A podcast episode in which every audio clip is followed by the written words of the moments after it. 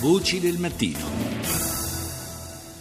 Do il buongiorno a Tiziano Bonazzi, docente emerito di Storia e Istituzioni del Nord America all'Università di Bologna. Buongiorno professore. Buongiorno a lei e a tutti voi. Seguiamo passo passo le prime iniziative, le prime scelte operate da Donald Trump, il presidente eletto degli Stati Uniti. Eh, la notizia di oggi è l'annuncio, eh, anche abbastanza atteso per la verità, della sua rinuncia alla gestione degli, degli affari di famiglia, del suo grande impero economico-finanziario. Eh, è interessante anche fare una valutazione eh, delle, delle, scelte che ha fatto per la squadra di governo fin qui. Manca, manca, un nome importante, naturalmente, manca quello del segretario di Stato, però ci sono già delle indicazioni interessanti e qualcuna, eh, penso in particolare al, al, futuro segretario al Tesoro, Steven Mnuchin, eh, anche un po' eh, in contrasto con eh, quello che aveva detto in campagna elettorale, visto che eh, si era ripetutamente scagliato contro il mondo di Wall Street e poi ha scelto un ex Goldman Sachs.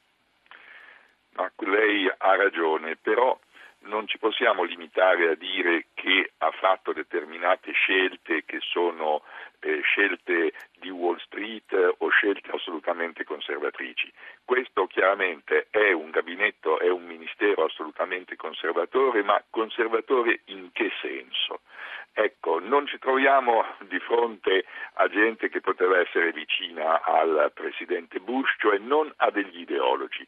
Non sono degli ideologi neoconservatori questi ministri, sono tutti grandissimi uomini d'affari si dice che questo sarà il ministero dei miliardari e eh la sì. cosa effettivamente... Il governo più ricco della storia degli Stati Uniti. Assolutamente, partire, questo è assolutamente vero, ma si tratta proprio di uomini d'affari d'assalto cioè non di investitori di Wall Street in campo industriale, neanche di investitori in campo finanziario, ma di gente che ha operato sugli hedge fund, di gente che eh, ha comprato a decine industrie morenti per farle rivivere, spezzettarle, ricompattarle, tagliare enormemente il numero di dipendenti per fare dei guadagni di tipo finanziario. Ecco, questo per me è, fondamentale. Si tratta quindi di persone simili dal punto di vista del business allo stesso eh, Presidente. E non ci sono, ad esempio, dei forti sostenitori della destra religiosa, perché la destra religiosa è fortemente in calo sua, nel suo potere negli Stati Uniti. Non si tratta, ripeto, di ideologi neoconservatori, ma semplicemente di uomini d'affari d'assalto, di finanzieri d'assalto, con una visione, come tutti hanno detto, di carattere di nazionalismo economico. Insomma, l'idea sarebbe quella di fare degli Stati Uniti una sorta di isola che è interessata alla globalizzazione solo per quel tanto in cui gli Stati Uniti medesimi possono imporre mm. i termini della globalizzazione. E possono trarne un vantaggio diretto trarne un vantaggio interno, soprattutto eh. un vantaggio interno. La decisione già annunciata proprio da Mnuchin di eh, praticamente cancellare la, la, riforma, quel pacchetto di norme che il, il, Presidente Obama aveva imposto a Wall Street per eh, cercare di, di arginare il rischio di nuovi, eh, nuovi casi come la, la, la, bolla speculativa dei eh, mutui subprime che poi ha dato il via in qualche modo a, a tutta la, grande crisi economico-finanziaria dal 2007 in avanti. E, e, ehm, questa è una decisione che eh, suscita qualche perplessità e forse anche qualche preoccupazione anche da questa parte dell'oceano. No, senza dubbio suscita perplessità anche in ambienti eh, della, stessa, della, stessa, Wall Street, perché significa veramente eh, aprire la strada completamente al capitalismo d'assalto di cui uomini come Mnuchin o come Wilbur Ross al commercio sono eh, i rappresentanti.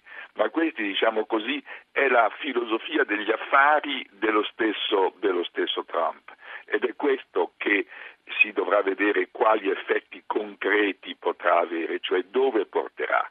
Ripeto, Trump è un grande, un grandissimo uomo d'affari, un grandissimo speculatore che ha anche perso molte operazioni, ma che però è sempre riuscito ad andare avanti con questa sua filosofia della piena libertà d'azione. La cosa interessante è che quest'idea della piena libertà d'azione, bisognerebbe parlarne a fondo, è qualcosa che viene accettato anche da chi finanziere d'assalto o finanziere semplicemente non è, come la gente comune, come la classe media, perché negli Stati Uniti l'idea del potere completamente essere autonomi, completamente guidare la propria vita è un'idea assolutamente profonda e che è una delle idee guide della cultura statunitense.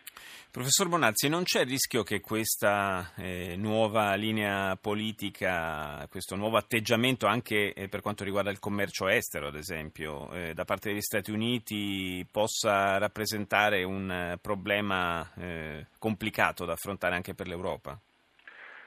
Tutti quanti stanno, stanno dicendo di sì eh, sembra abbastanza, abbastanza, probabile che Trump certamente non abbandonerà la Nato, anche se cercherà di ottenere dall'Europa un maggiore sforzo sulle spese militari, perché questo sarebbe veramente un dramma per la politica internazionale e gli equilibri internazionali ma sicuramente da un punto di vista economico, eh, approfittando della Brexit e approfittando anche delle crescenti difficoltà della comunità europea di rimanere unita, tenterà invece la via degli accordi diretti, degli accordi singoli nazione per nazione, sapendo benissimo che nazione per nazione gli europei sono deboli. Certo, e questo, e questo davvero sarà un dossier delicatissimo per i prossimi mesi sì. e per i prossimi anni. Grazie, grazie al professor Tiziano Bonazzi per essere grazie stato nostro ospite. Arrivederci.